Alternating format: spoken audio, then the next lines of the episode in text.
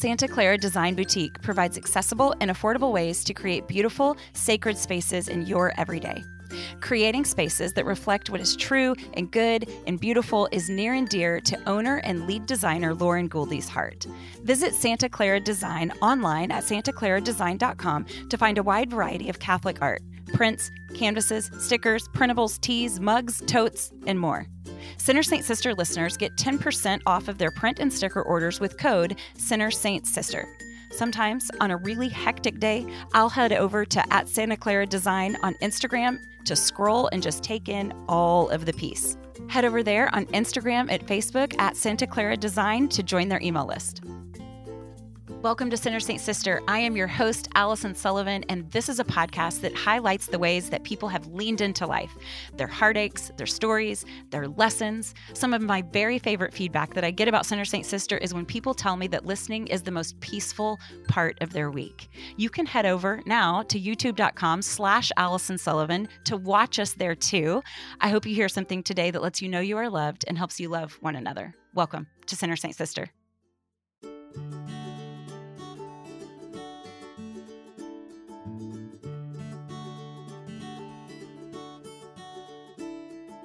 The summer that my third baby came, I fell apart a little bit.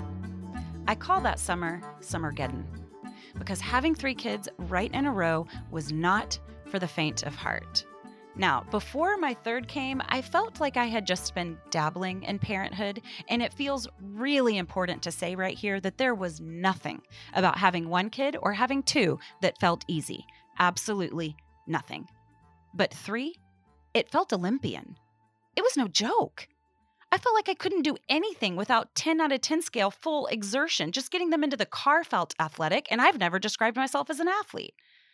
I would get everyone fed and dressed with snacks in their hands and into the car for a doctor's appointment and feel like a complete and total Olympian. I would celebrate the rest of the day with tequila shots and balloons. Fine, no balloons, but I deserved balloons. And do you want to know why? Because I live in Texas and it's hot. It would be 102 degrees outside, yes, in the morning. And I think that index thing like triples it or something. I used to celebrate graduations and weddings and promotions, birthdays, the like. Now I was just getting some kids in a car. I didn't break suddenly. It was a little more gentle than that, if you can describe a break as gentle. I remember one morning laying in my bed, covered in breast milk and sweat, and I was watching my husband get ready for work. He was clean as a whistle, fresh out of the shower, and he was getting dressed, tightening his belt around his very trim waist. And he was going to go walk into a building where everyone respected his opinion and probably never experimented with the new word that they had just learned, no, and how emphatically they could say it without being disciplined. I laid there and hot tears stung my eyes. I was missing something, although I didn't know what because I had zero desire to get in pants with a belt or take a shower for that matter. Maybe it was the prestige. Maybe it was the exit sign.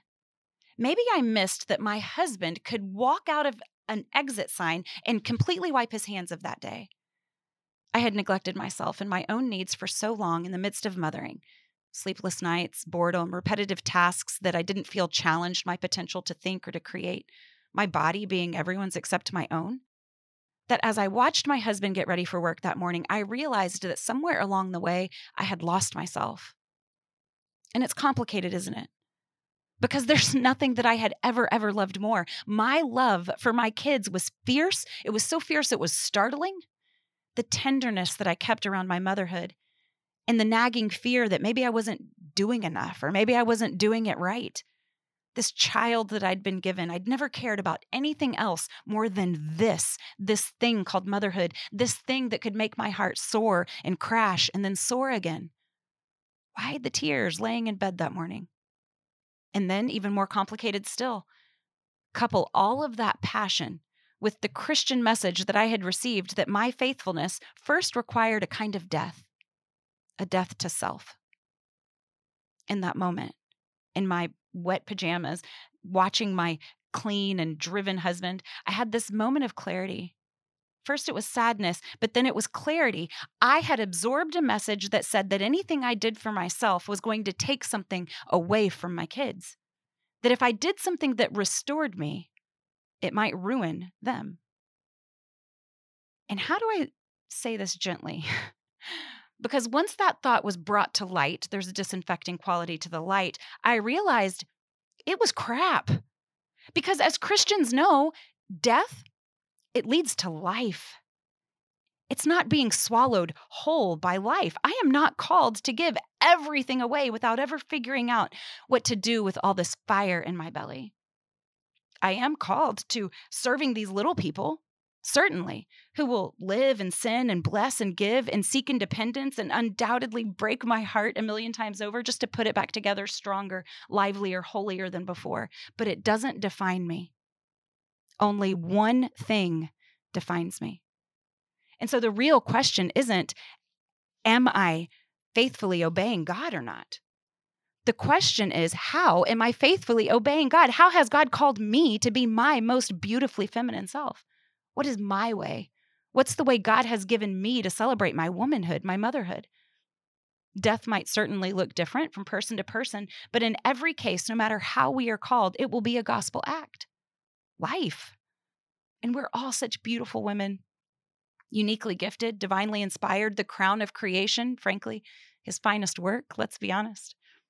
And we have different triumphs and traumas, different callings and missions, and what degrades you might empower another. And what empowers you might degrade another because how could there possibly just be one way to be something as beautifully complicated as woman? There's not. So I lay in my bed crying, and I made a decision right then and there that my writing was going to be my calm, quiet space to think and to dream, to ask myself, Am I faithfully obeying God? Watching my husband that morning, it was this eye opener that something just had to give.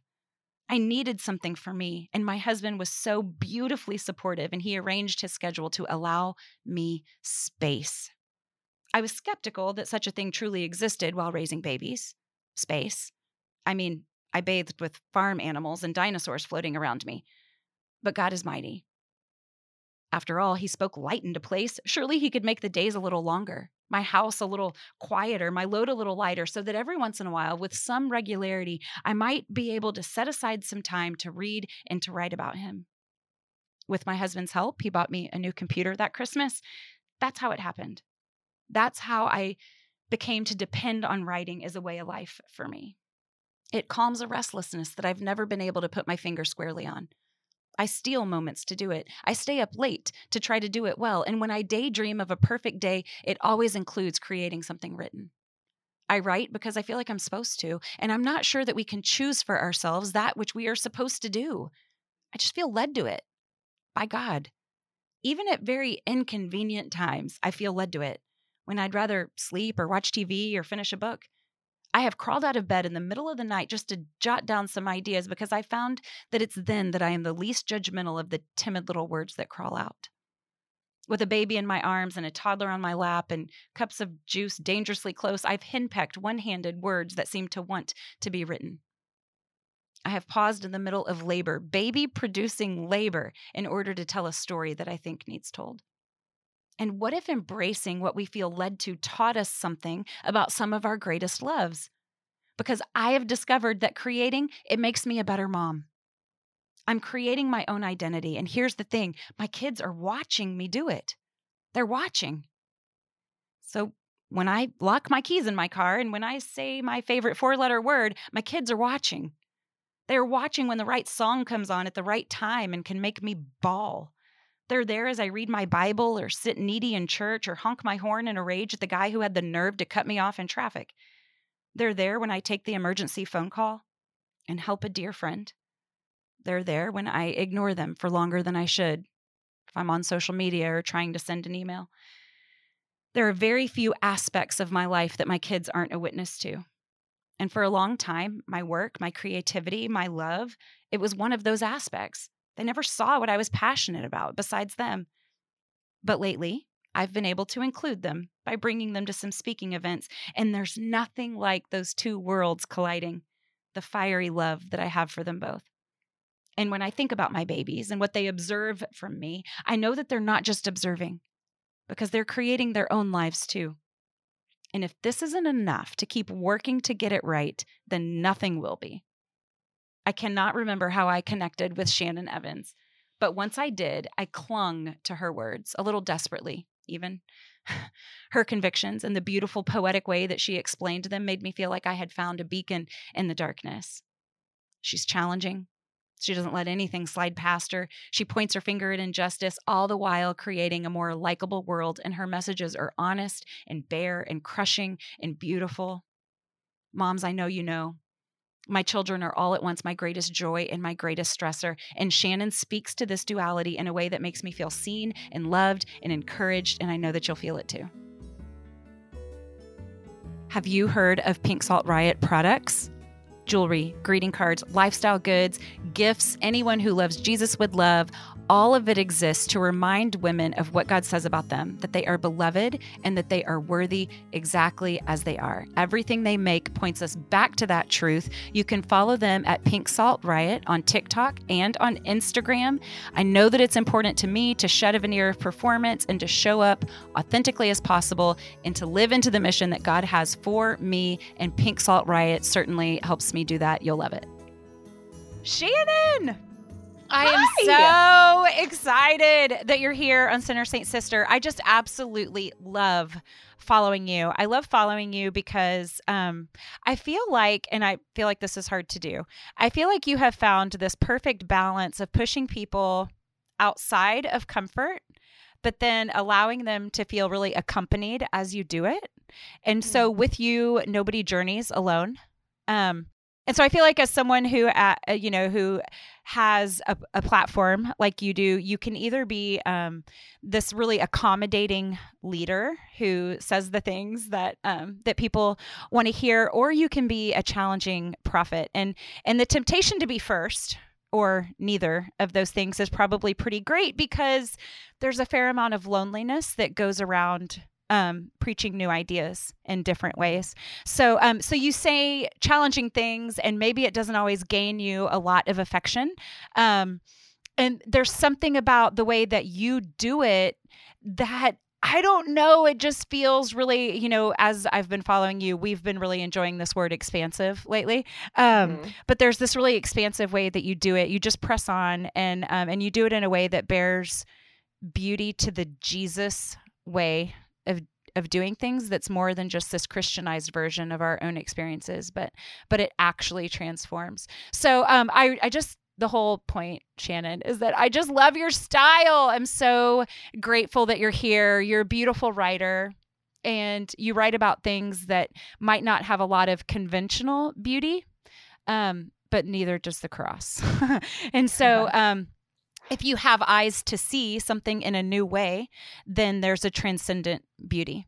And um, in so many ways, over the last couple of years, you have helped me have eyes to see. And you certainly did this um, with your most recent undertaking, Rewilding Motherhood. Um, so before we get started and dive into this, because I'm dying, um, I would love for you to give a brief introduction of yourself and that might include who or what you love or how you spend your time or what you create um, or how your giftings are moving you to love better whatever you want i would just love for people to know more about you through you well i am really humbled by your words and it means a lot to me and that's um yeah it's it's really affirming because that's my hope you know and that's kind mm-hmm. of what i feel is the sweet spot of what the holy spirit has called me to is to mm-hmm. um you know kind of be be that third way of of like be challenge like of challenge but also invitation and accompaniment mm-hmm. i love that you mm-hmm. use that mm-hmm. word mm-hmm. so that was really encouraging and thank you for good saying that um, so yeah i'm shannon evans i have been married for 15 years and we have five kids the oldest is adopted which i think maybe was like our original connection maybe yeah yeah and um and then the four after that were biological and so they're ages 11 to 2 and then we have a dog thunder who's asleep over here and will probably disrupt things soon. perfect. Um, i love it. yeah. thunder you're invited. He's sound asleep. He's not uh not interested in our motherhood conversation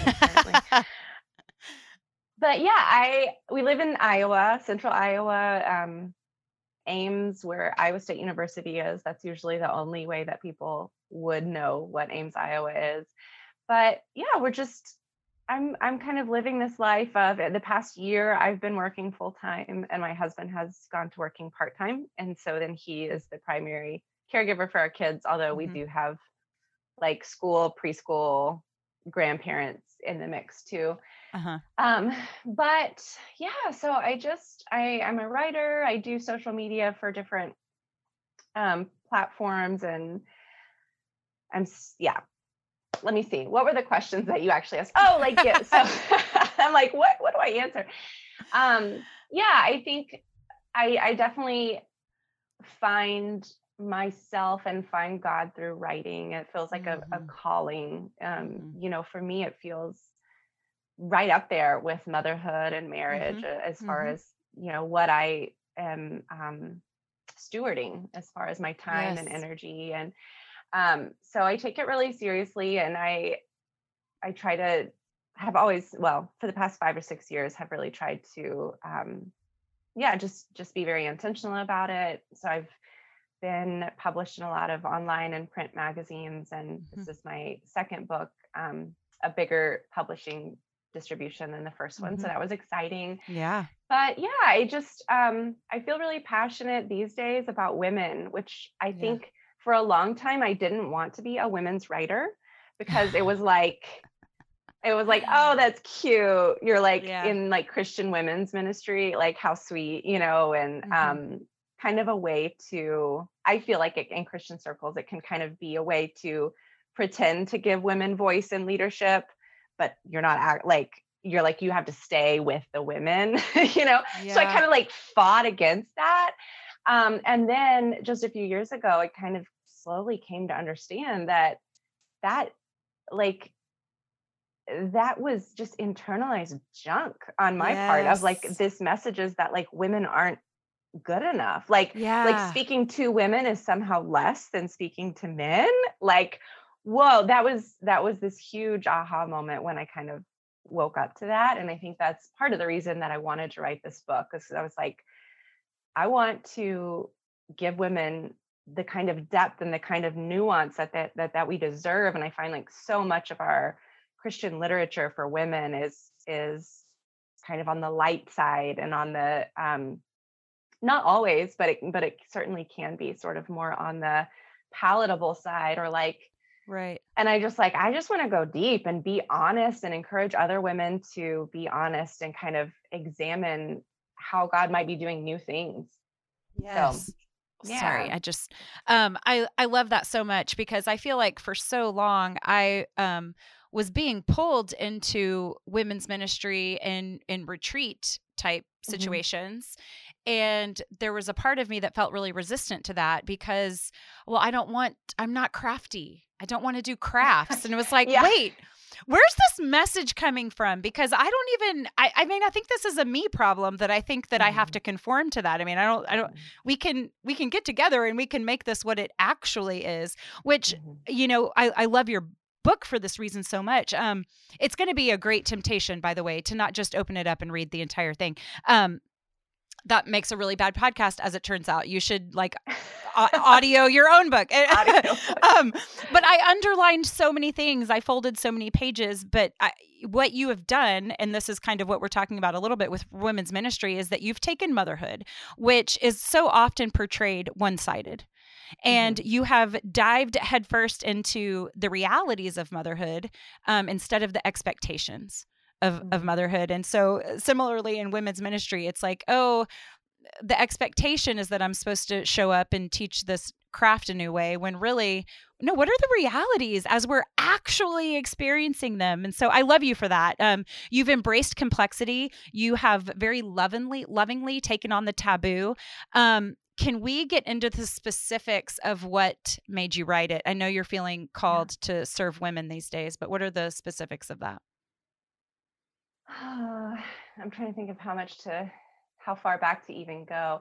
I think I've been really personally and professionally disillusioned with women's ministries and and you know being a part of them and feeling um in a lot of ways feeling like there is still a bottom line that is controlled by men and leadership. And so, like, kind of realizing how, um, you know, women's voices can be amplified, but they still have to conform to um, what the what the yeah. male in leadership says is okay. Mm-hmm. And this is true in Catholic and Protestant spheres because I've I've been in both. Um, so at that point, I kind of started opening up this new level of honesty before God. And at the, that same time period, I was doing these um, this Ignatian spiritual exercises group, which I now love Ignatian spirituality because it is so mm-hmm. much about honesty and yes. self trust and like yes. recognizing how God is moving.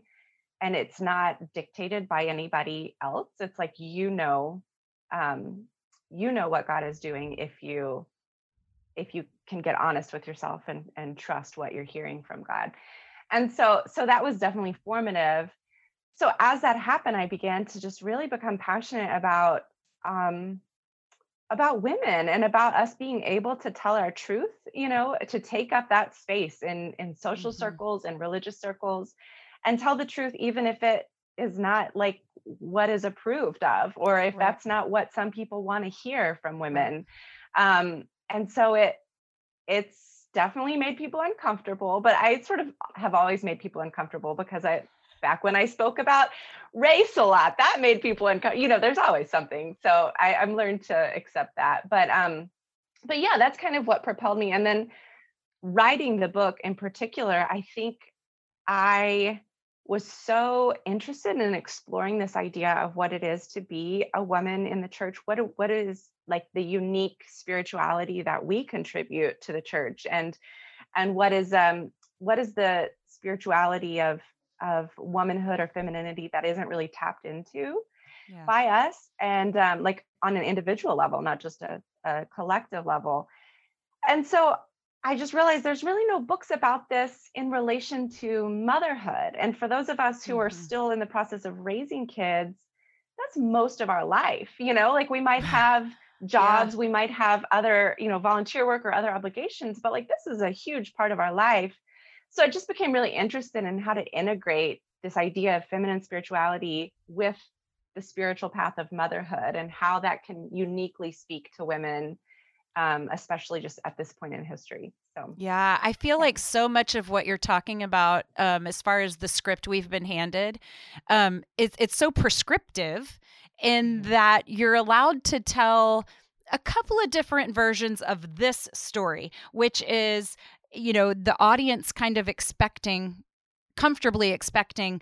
what to hear so we can celebrate god's goodness we can we can mourn how lost we are without him and then we can rejoice at how perfect our lives are now that it's there and it yeah. really can't deviate too much and what that fails to do is uh, celebrate our experiences as we are actually living them. Yeah, so so totally. thank you. Thank you so much. Um I I would love to hear because I, I, feel like part of the script uh, for motherhood is is this, um, and you do an amazing job tackling it. So I would love to hear people. I would love people to hear you untangle um, selflessness and holiness um, mm-hmm. You do a lot of work in the book around yeah. um, motherhood and martyrdom and all of the things that we're conflating with our true identity. Um, if you don't mind, I would love to read a, just a couple of sentences from your book and then kind of yeah. let you expound on that. Is that okay? I, like I said, it's going to be hard to not read the whole thing, but here we go. Well, it makes it easier for me because I'm like, what did I say? I don't know. I know, right? Um, you said this. You said, if we believe however subconsciously, that our worth is earned by our self denial, we will never believe how deeply good God says we really are. We will spend our lives becoming less and less, hoping that it earns us the approval of someone up in heaven, when the whole time God within us has been asking us to listen, to trust, and to know ourselves, because this is the interior pathway to heaven who does not have chills right now? That's what I want to know. Raise your hand if you do not have chills. Ah, uh, gosh, Shannon, mm. what are the things keeping us from ourselves? How do we find our way back? I think that there is a lot of messaging in in Christian spaces about this sacrifice um, element being I mean, maybe it's not overtly said, but it's certainly is is implied that kind of self-sacrifice is sort of like the highest moral good, you know, because we mm. look at Jesus on the cross. And so mm-hmm. any way mm-hmm. that we sacrifice ourselves for others clearly yeah. must be good, right? Mm-hmm. Um, and the, the lived experience of women is that no, that actually, you know, we can tend to take that way too far and not not speak our needs, not advocate for ourselves, and just right. become um, you know at the at the mercy of everyone that we love but the problem then is not only does do our family members and and the world not get the best of what we have to offer but internally we become resentful and angry and yes. bitter and judgmental yeah. and cold and all of these things that we don't want to be you know yeah um and so i you know I, I talk a little bit in my book but i really do think that you know in christianity it comes from a really pure hearted place obviously of like yes, it's absolutely beautiful to sacrifice yourself. Like I never want to make it sound like I'm not honoring that because mm-hmm. 100% that's that's a worthwhile beautiful thing. But again, going back to like the the people who formed um i won't even say doctrine but christian culture mm-hmm. predominantly men and so mm-hmm. you know i talk a little bit in my book about a lot of times it, it, kind of reflects the balance that men need, you know, because naturally right. throughout history and evolution, they are away from the family, they are working yes. independently or they're hunting. And it becomes like, oh, they need that constant reminder to give themselves to others, to lay down their lives for others. But for women, like most women will produce at least one child in their life, you know, those who don't are often the ones who are expected to care for aging parents um, to care for for nieces and nephews other people's children you know?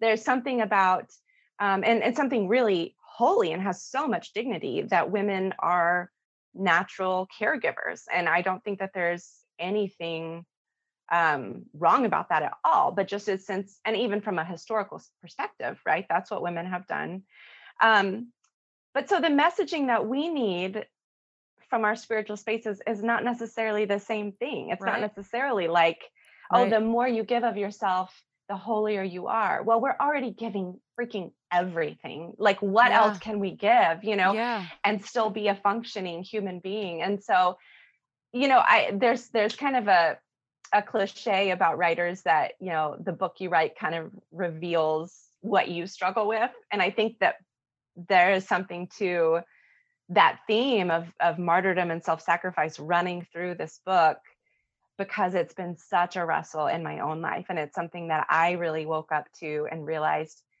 gosh I don't like the self that I like I don't like that I don't even um you know have time for things that I feel like I have to give the world I don't like that half the time I'm annoyed with my kids because maybe I shouldn't be 24 7 with them. Maybe I right. need more space. And right. and that's been a really beautiful thing to see that like when I'm working outside of the home and then come back, I I personally, just me, just the way mm-hmm. I'm wired, not every mm-hmm. woman, but mm-hmm. I personally feel happier to be with my kids, more excited yep. to see them. I have yep. more to to give them and and am more willing to receive from them does not mean that's true for every woman or that it mm-hmm. should be true for every woman. Mm-hmm. Um, but I think just getting honest with ourselves and being like, well, you know, um, are my needs getting met? Are there things that that I feel I'm disqualified from right now? Or do I feel like it's safe for my family for me to voice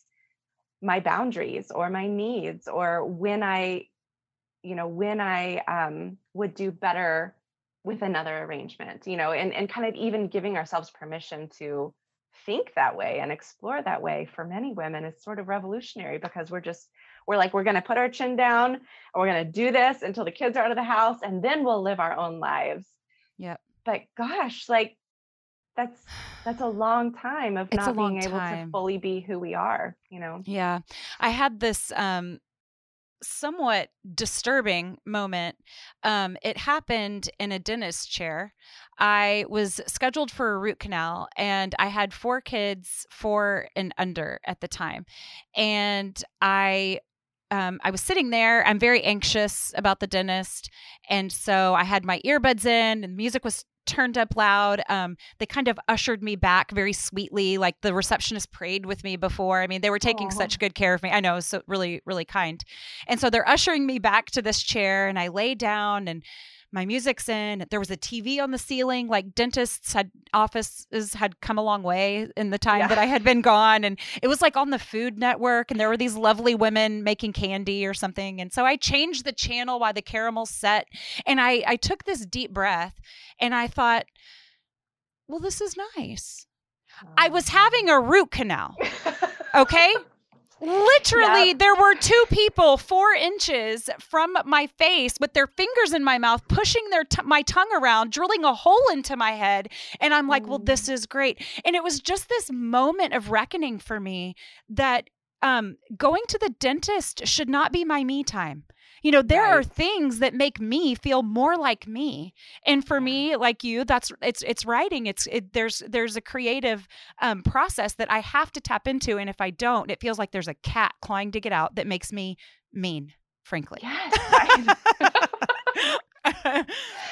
Yeah, I mean that was yeah thank you for that. But the the other thing that I was thinking of while you were talking is I do I co-host um, a, a, podcast with a friend and um, Taylor, who you just met, and he was talking about. I I, I know that you've heard this idea about um, saying um, instead of saying I'm sorry all the time, you can just say thank you. And so instead mm-hmm. of saying I'm sorry I was a couple minutes late, you can say thank you for your patience with me. Thank you for waiting for me. Or um, I'm sorry I don't understand. You can say thank you for explaining that again. And so Taylor and I were musing back and forth that he was like, I don't know, it just feels re- really manipulative. Like, oh, I'm yeah, I'm sorry, I'm hit you. I'm sorry. Instead of I'm sorry, I hit you. Like, thank you for running into my hand, or maybe I got that backwards. But anyways, he was just saying same, same. Like, what's the problem here? And I'm like, mm. that's because Taylor has a big personality and is large and in charge, and um, delightfully obnoxious in some ways. And so I was like, Taylor, that's because this message is not for you. like, you need no help transforming your mindset, you know, yeah. to quit you know catering to other people to quit bowing yeah. down so much so that you've become a doormat so so we do need to eh, cater our messages and individualize you know things as like we've been saying as we are actually experiencing them instead of how people think we should be or or whatever yes exactly i, I that's a great example of like yeah i mean just just because something is true for someone else doesn't mean that's what you need to hear or that's what you know your your point of growth right now. And maybe at one point it was right. or it will be in the future but like yeah. yeah. But that's what your book has done and is doing for me is it's giving space for like all of myselves.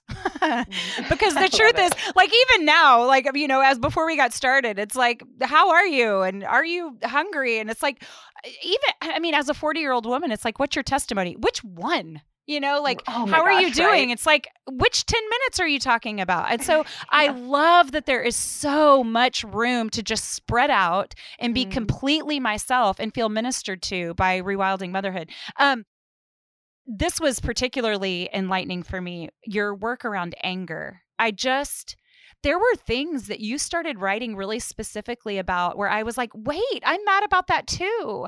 I had never, I had never paid enough holy attention to it to, um, to give it any kind of therapy you know to give it mm. any kind of nurturing back it's like i hadn't sat down long enough to acknowledge it for what it was and when you were writing about it um, i i just i loved the way that you embraced every corner of your anger and you you examined it um, it feels brave to me because i mm. i feel afraid of anger and i don't know there's probably some wounding there but um i feel i feel too um I don't know. I I am I am afraid to sit down with it for too long. I don't know mm-hmm. exactly what I'm afraid of. This could obviously, as I'm even just talking right now on the fly, use a little um, attention. But I, I just, in your experiences, what does your anger have to do with your wholeness? Mm-hmm.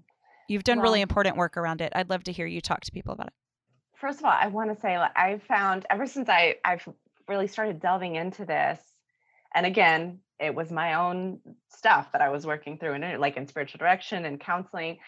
And I, you know, now I my antenna is kind of out. So anytime people talk about anger, especially like in Christian circles, then I then I really start listening. My my antenna kind of goes up.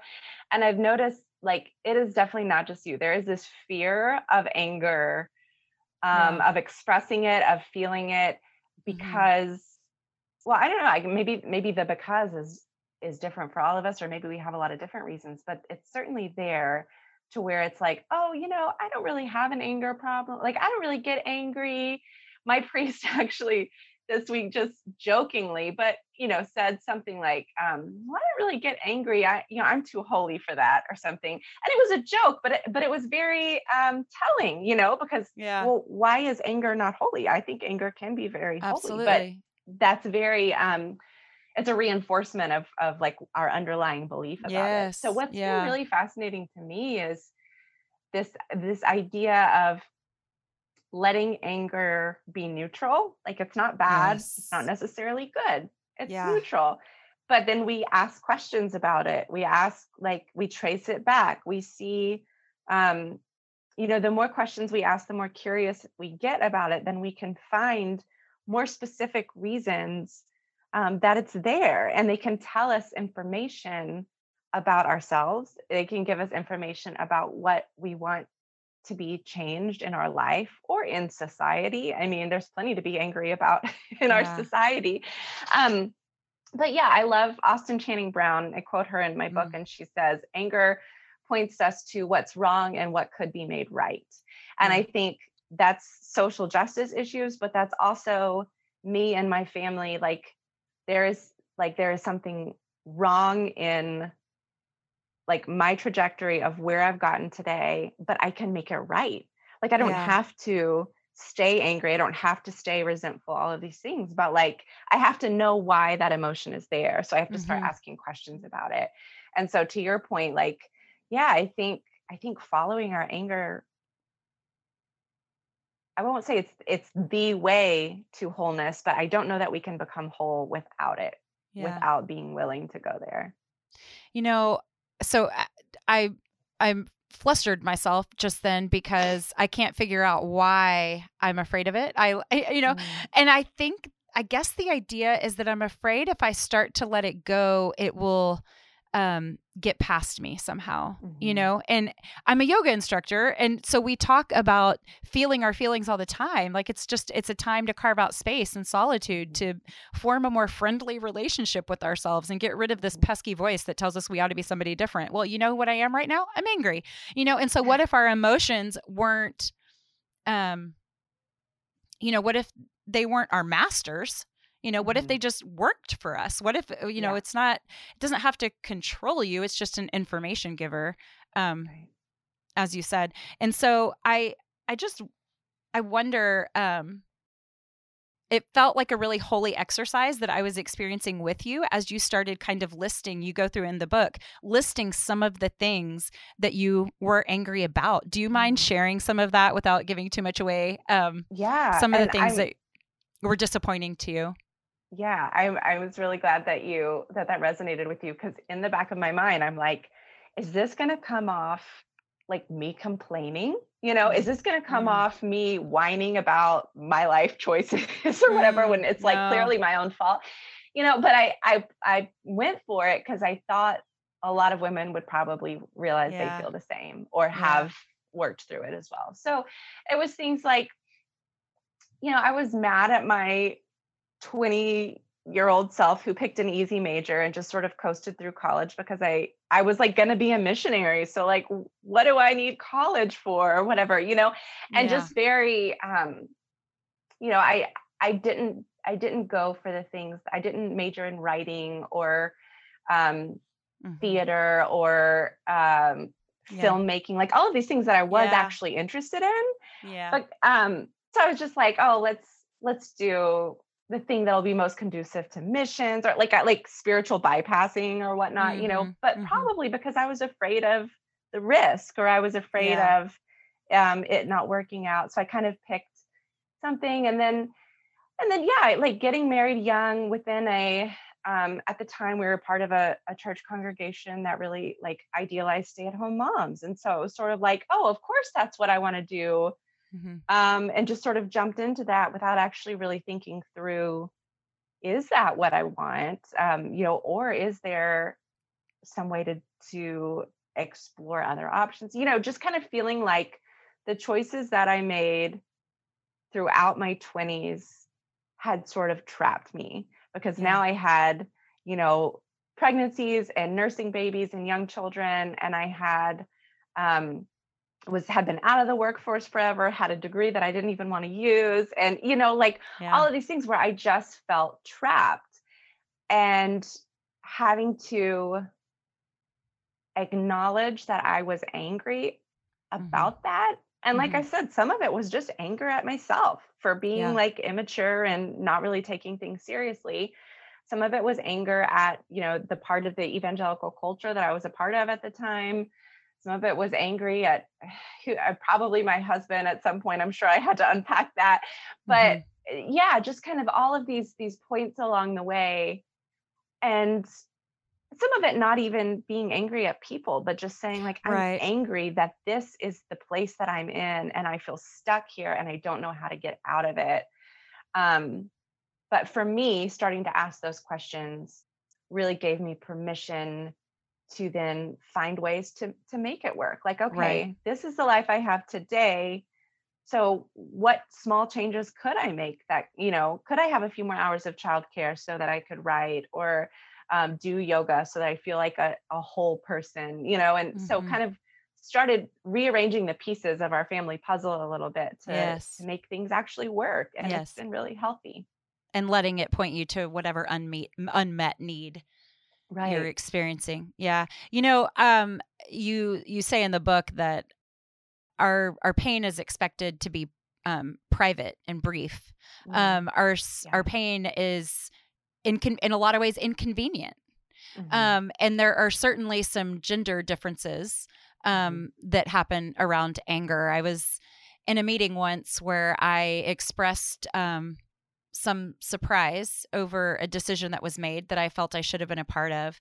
And when I spoke up and said so, and then someone very curtly um, and quickly um, apologized, although sincerely, um, it took me a minute to um, and and it took the the meeting a little longer to progress um, because I wasn't immediately over it. And so it was just mm-hmm. like I just needed to kind of process what had happened. I needed to process the since albeit sincere um, apology, and I was called later and reprimanded um, because um, people were made uncomfortable, and um, and that the meeting took longer. And so I brought up at the time, um, and it was it felt risky and scary to do so. But that if it were a male in the meeting who had acted just as I had acted, I don't think that we would be on the phone right now. I don't think right. that this phone call would be happening. Um, and so I I love um, the permission. You know, um, rewilding motherhood. As I as I read it, I felt met in every aspect of my emotional experience as I was reading it. And there was just so much permission to just lay there and feel your feelings, which is what I yeah. say in yoga all the time. So um, you really feel like a kindred spirit to me, um, just in all of the allowances that you give women. Mm-hmm. So, um, mm-hmm. I didn't, I didn't remember that you were a yoga instructor, but that also that makes sense why we click so much. Good.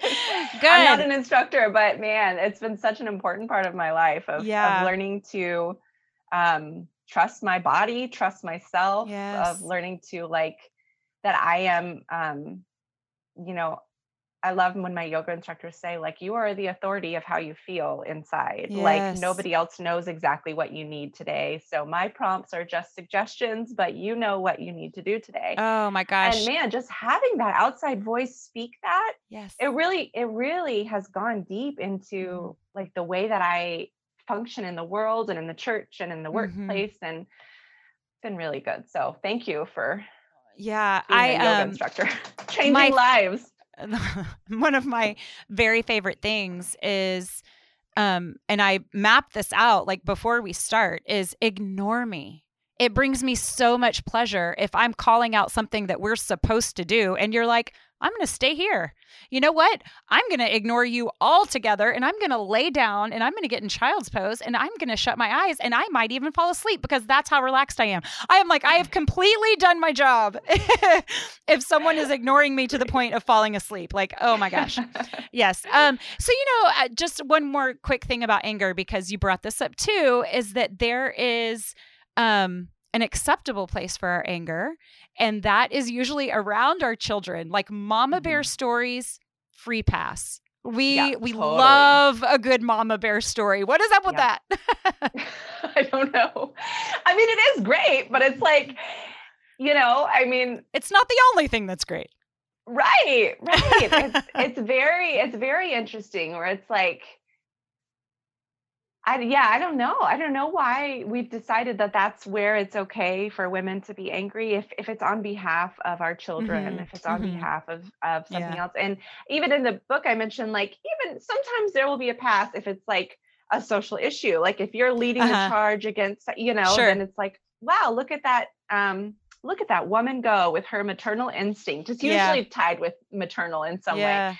Um, but when we're when we're doing it on behalf of ourselves, you know, when we're raising mm-hmm. a voice in a way that is not pre-approved um uh, you know for our for ourselves or for other women mm-hmm. it gets really dicey and it gets really people become really uncomfortable really quickly and you know black and latina women this is exponentially more true you know they they yeah. do not have a lot of margin um, by society for this and and but i mean white women have have not a lot either just just um, there is some variation there that I always feel like responsible to point out. But yeah, it's it's real and it's um, there's a lot of what what I think that you're saying about like a lot of phone calls that wouldn't be happening right. if it was if it was a man in the seat. Um, and it tends to, you know, the anger of men kind of tends to garner more respect even if people think that they're jerks that there's still like a level of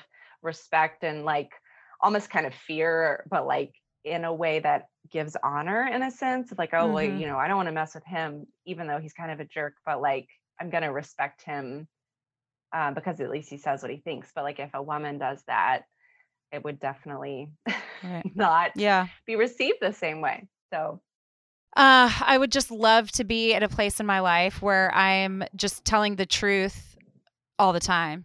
You know, mm-hmm. where I am this is this is what I'm experiencing. Everyone's allowed to know it and I wasn't, you know, trying to conform in one way or another. That would be a lot of freedom. Um, okay, so Shannon, you and I live in the same type of house. Our house is also 100 years old. That seems really romantic in theory and is really, oh, really hard right? in practice. Yeah. yeah. My husband, we we had to learn about ourselves that we are not as handy dandy as we thought we were. And so it's yes. it's been really disappointing.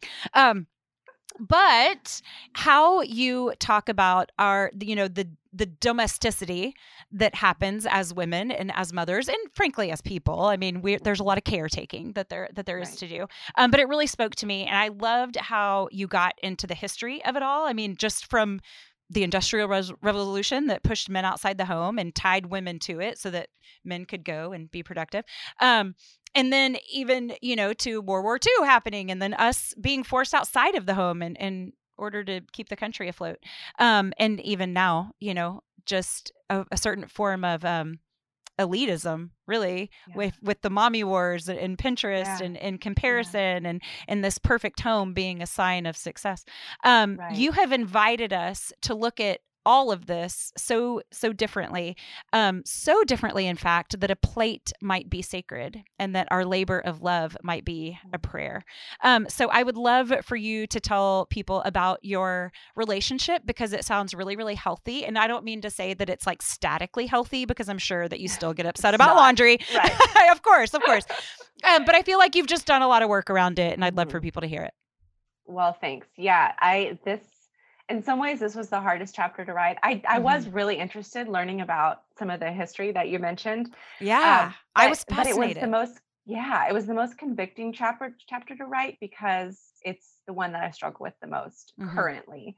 Um, and so, but like I know that we all need to hear it because we're all in that in the trenches. And so I was kind of preaching to myself as much as as everybody else. But um yeah, I'm slowly, thanks to a friend of mine who's a textile artist and her work mm, really centers the domestic realm and, and i talk about her in that chapter.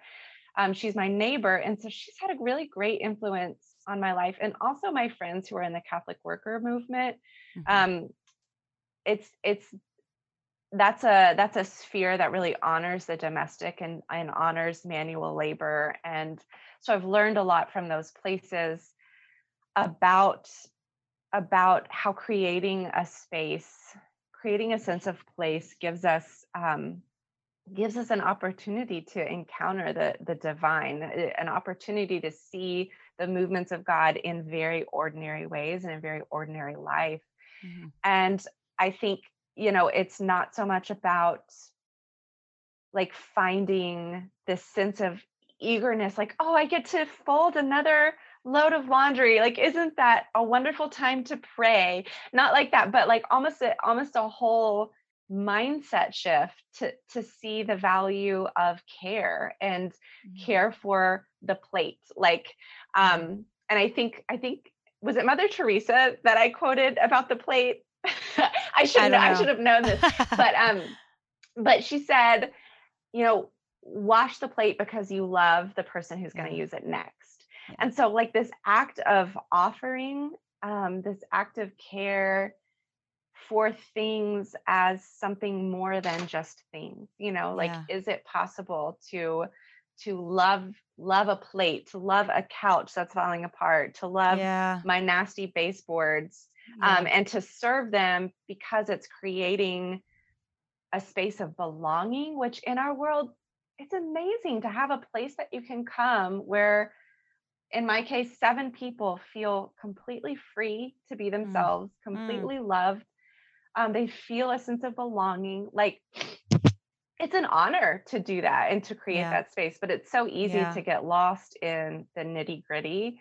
Um, and so for me, it's kind of it's been that um, that sense of seeing seeing the bigger picture and seeing the rhythms of very boring, ordinary things as holy. And I kind of compare it to like the ritual of mass and and realizing, yeah. you know, how much how much repetition actually can kind of ground us in yeah. in um, who we are in God and, and in God's presence so yeah it's kind of it's a work in progress for me for sure but my my hope is that it's like a larger mindset shift rather than like starting to love individual tasks which let's be honest i'm never going to love doing right but but like if i'm washing dishes and i can remember that this um that this is is sacred work that this is an act of love um, to be put out in the world not just like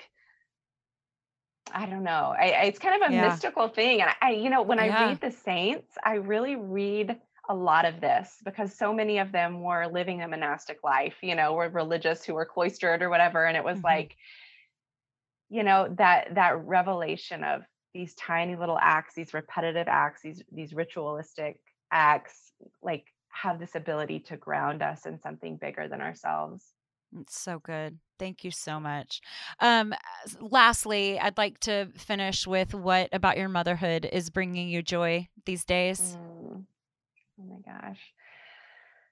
Oh, well, I have I had four boys and I have a daughter now. Um, my fifth my fifth one was a daughter, and we weren't like trying for a girl. Like I hate it when people are, are like that. I'm like, I loved having boys, I love being a boy yeah. mom, but yeah, but there is something really special. And mm-hmm. so she's like, uh, yeah, it's just it's really fun. She's like in her pink phase and she's uh-huh. wearing her butterfly wings like everywhere, uh-huh. you know, and it's just it is bringing me so much joy to have like this this other I mean all of my kids are really different. Their personalities are totally different, but just to kind of experience the world through mm. the eyes of a little girl and it brings me back to my own childhood mm. and you know just kind of the wonder of freaking out when you see the color pink. Like, I don't know, there's just something really like refreshing yeah. about going back to like those memories of my own girlhood and yeah. Um and like how beautiful the world was and also how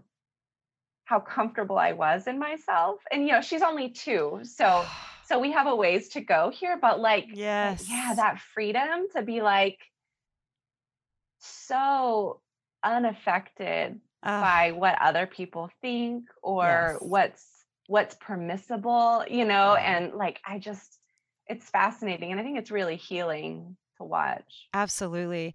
I call that my twirling girl.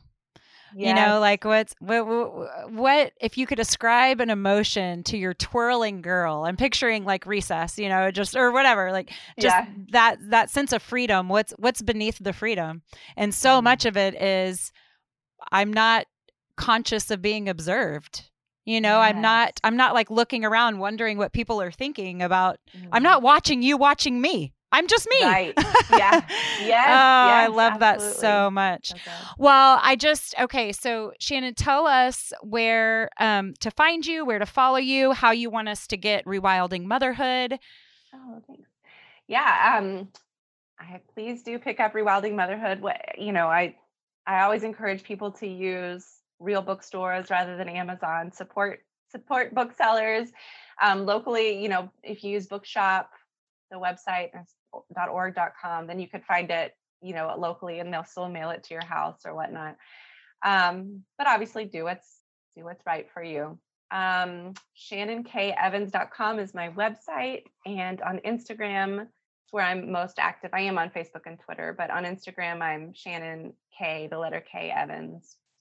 So I love following along. You invite us most days, if not every day, to unlearn things that have been passed down and to reclaim solitude and embrace our anger and to maintain our boundaries and to altogether make peace um, with our truest selves. So I'm just, I'm so grateful for you. Please never quit writing, never quit speaking. I just, I'm here behind you, like encouraging the, all the bravery it takes. I just, oh, I love you oh, so love much. It. Thank you. Thank you, Allison. Thanks for having me on. And I love following you too. You're one of my, one of my faves. Awesome. Well, I have family in Iowa, so. Hey. I well, know. know whenever you come. Yes, yes. Thank you so much, Shannon. Okay. Bye bye. Okay, friends, is everyone already following at Junk Gypsy and at The Wander Inn on Instagram? If not, scoot on over. I'll wait. I have spent the last decade admiring the talent of Junk Gypsy clothes, boots, jewelry, antiques. They're a little hard to pin down, a little airless, a little mapless, throwbacks, visionaries, but definitely creative misfits. And I thought that I loved everything there was to love about Junk Gypsy, but then I went and stayed at their farmhouse, and now I am completely speechless almost. I wasn't completely sure when I was there I was in heaven, but then they gently tapped on the door in the morning and they brought me warm biscuits. Go, you guys. It would be so perfect for a girls' weekend. Go visit their store in Round Top. Go find their website at gypsyville.com. Follow them on Instagram at Junk Gypsy and at The Wander Inn. You won't be disappointed. Hi, Beefy. Good morning, Beefinator. Okay, so I saw there was like this list of questions. It was an article. I don't. It was in my Yahoo News or something. But there was a list a list of questions that helped you know how well you knew your beef. Like it was kind of this indicator. And I was so mad because I couldn't answer a lot of them. like what? I don't like. One of them was um, who would who would your best friend let be the third person in your best friendship? And I'm like, I don't know. And then I mm. got mad because I was like, it'd probably be somebody really dumb. Like, oh, sorry, I shouldn't say that. Like a Kardashian or something or whatever. That's insulting to me. you watch really bad TV. I don't know. The Kardashians well, are lovely. I don't mean it. I do have a certain teen mom in mind that I think would get, along swimmingly with both of oh us. Oh my gosh. I don't think yeah, you would no. approve. No, I wouldn't. Oh, actually, I did just think of one. Okay, me too. Me too. Okay, let's see if it's the same person. Let's count to three and just say it and okay. see if it's the same person. Okay, ready? Okay. One, two, three. Tina Brene Fey Brown. did you, you said Tina Fey? I did. Oh my gosh, I I really like really approve. Um, okay, so beef, you know that I have spent the last over a year, year and a half, um, being really really sad at people. Mm. And there is something about getting the podcast up and going again that is so good for my soul. Mm-hmm. Like talking mm-hmm. to people with more regularity is really, really good for me. Yeah. I mean, we miss connection, we miss people we miss coffee dates and long lunches and i think that even though a lot of us have started seeing more people i think we're like having to learn or relearn how to connect with people um, even people that yeah. we used to be close with and it can be uncomfortable to reconnect so um, i think the podcast is a good reminder of how we've of all that we've been missing out on and that it's worth a little discomfort to get back in there I love that you're talking about like the discomfort of reentry mm-hmm. because mm-hmm. the podcast is I feel like we embrace that, you know, like, okay, this mm-hmm. is going to be awkward. That's okay too. Yep. yep. but yes, I mean, community, it, we're hardwired for it. I mean, nobody hunted like hunts and gathers alone, you know? Um, and then what is it? The, the tri- Maslow's Mm-hmm. Yeah, yeah, mm-hmm. yeah. And the the very tip of it is self actualization or whatever. It's like you never right. self actualize out of community. Like that's not going right. anywhere. In fact, the more self actualized you are, the more you realize we actually really need each other a lot. Mm-hmm. So um, there are gaps, though I will say, between like virtual right. community and in person. But this this is really good. Yeah, I mean, it's a sense of community, but it's also nice to see someone face to face that's speaking things that resonate with you. And she said so many important things. Oh, I know what stood out. Well, if I'm being honest, um, I hate to put you on the spot in front of the people, but I'm going to put you on the spot in front of the people. Okay. Um, I couldn't, I mean, it gave me pause when you could not find very many words at all around why you couldn't find any words around your anger. I mean, and as fierce as you oh. are, I don't know that I knew that you were uncomfortable with it. I mean, even just like right now, you just, when we started, you said that you've been sad at people. And I know you were kind of kidding, but what's up with that girl? Uh, I know. Okay. So, yeah, I know that was, I hated that too.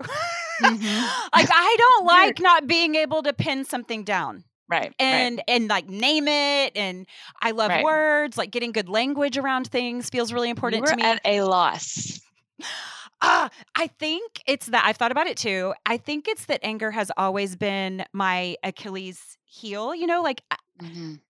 I remember this being an issue like even as as a young person. I'm no quitter. Like I've carried this into adulthood, but like even as a young person, I remember feeling more anger than my peers.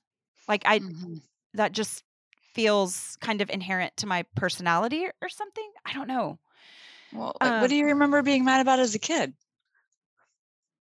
I don't I don't know, like that culottes were in style or something. I don't know. I, I, just I remember having like very intense emotions, and then I I never seemed to have much control over it. And so I think that for me, anger has always felt a little scary because you know better than anybody that I'm either mm-hmm. like 100% or nah, I'm good. Right. Like there is no in between. And if I could just like titrate some anger you know like if i could experience it in more control like in more manageable bouts then i think that i would do a little better with it i don't know mm-hmm. well i love the way that you're 100% in when you're in so Thanks. I can work on it a little bit maybe um, one thing that I really, really loved about the interview is just her really naming her anger. But what it made me think about when she was naming her anger, I was thinking that that was actually my what I would call regret, and I think that I thought of yeah. that specifically because that's like probably my biggest struggle. Um, well, regret can make you angry. Exactly, exactly. Yeah. Just that just that feeling in the pit of your stomach, just like the discomfort. Um, Bad and, Mexican food, yes. for me, like I can just think about something that I said or something that I did or something that I wish I would have said or something that yeah. I wish I would have done, right? You can go either way. You can like find something to regret every single day. Um, and I can, I mean, just that feeling in my stomach right now, thinking about um, the feeling is just the worst. Um, and I wish I could remember who said it because it was literally a critical, pivotal moment in my life. But someone told me that regret is one of the strongest tools of the enemy which makes perfect sense, right? Like regret holds you back. It keeps you in yesterday. It keeps you in what already happened that you can do nothing about. And so it precludes you from moving forward for answering a call for doing what you're supposed to give you know do and give next to the world. Yeah. um, and so when i was able to name it that way and identify it that way it makes it so much easier it gives me some power right? Like i can make totally. a choice to not stew on this and step over it and go be productive which is something to do rather than just stewing on that.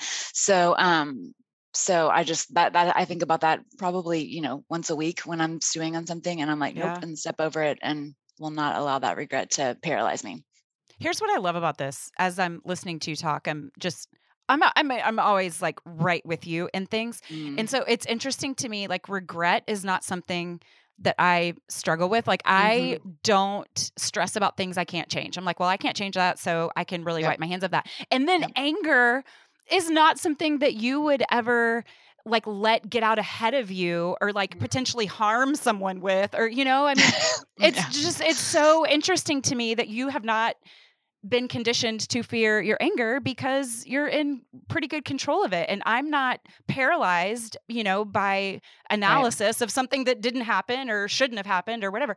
Um and so i love the team that we make. I love mm-hmm. you know that you can talk me down and i can talk you up or or whatever. Like, it's so mm-hmm. great. Community beefy community. Yeah! Hey how about that to bring it right back around?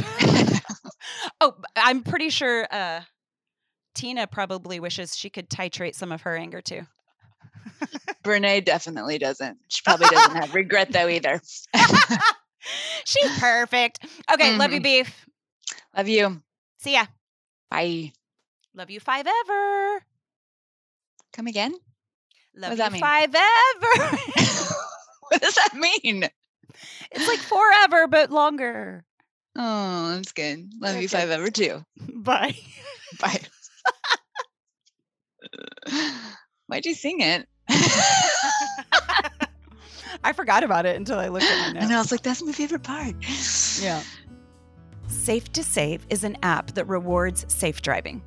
Do you find yourself wanting the peace of mind that comes with knowing where your family is, but not wanting to be that mom that's always asking, Where are you? Are you there yet? How long will you be there? With Safe 2 Save fam, you can have the comfort of knowing that your people are safe. You can see where they are, you can see how safely they're driving, and you can even receive notifications when they have arrived safely at their destination. Equip your family today with tools and knowledge needed to make sure that everyone arrives safely while receiving sweet rewards for not teching and driving. Restaurants like Jersey Mike's, McDonald's, Schlotzsky's, Chick fil A, La Madeleine, Smoothie King, all of them offering free food that motivate you and your family to not tech and drive. Start with 500 free points by entering the code Allison when downloading. Download Safe 2 Save today. Safe, number two, save. Thank you so much for being here. See you next week. If you haven't already, please subscribe in order to not miss a thing. And if you're new around here and would like to learn more about me, you can head over to Amazon.com and pick up a copy of my book, Rock, Paper, Scissors, and follow along on Instagram at Allison M. Sully. Today's show was a production of Allison Sullivan in conjunction with the Forte Catholic Podcast Network. For more great Catholic podcasts, head on over to fortecatholic.com slash podcasts or wherever you listen to podcasts.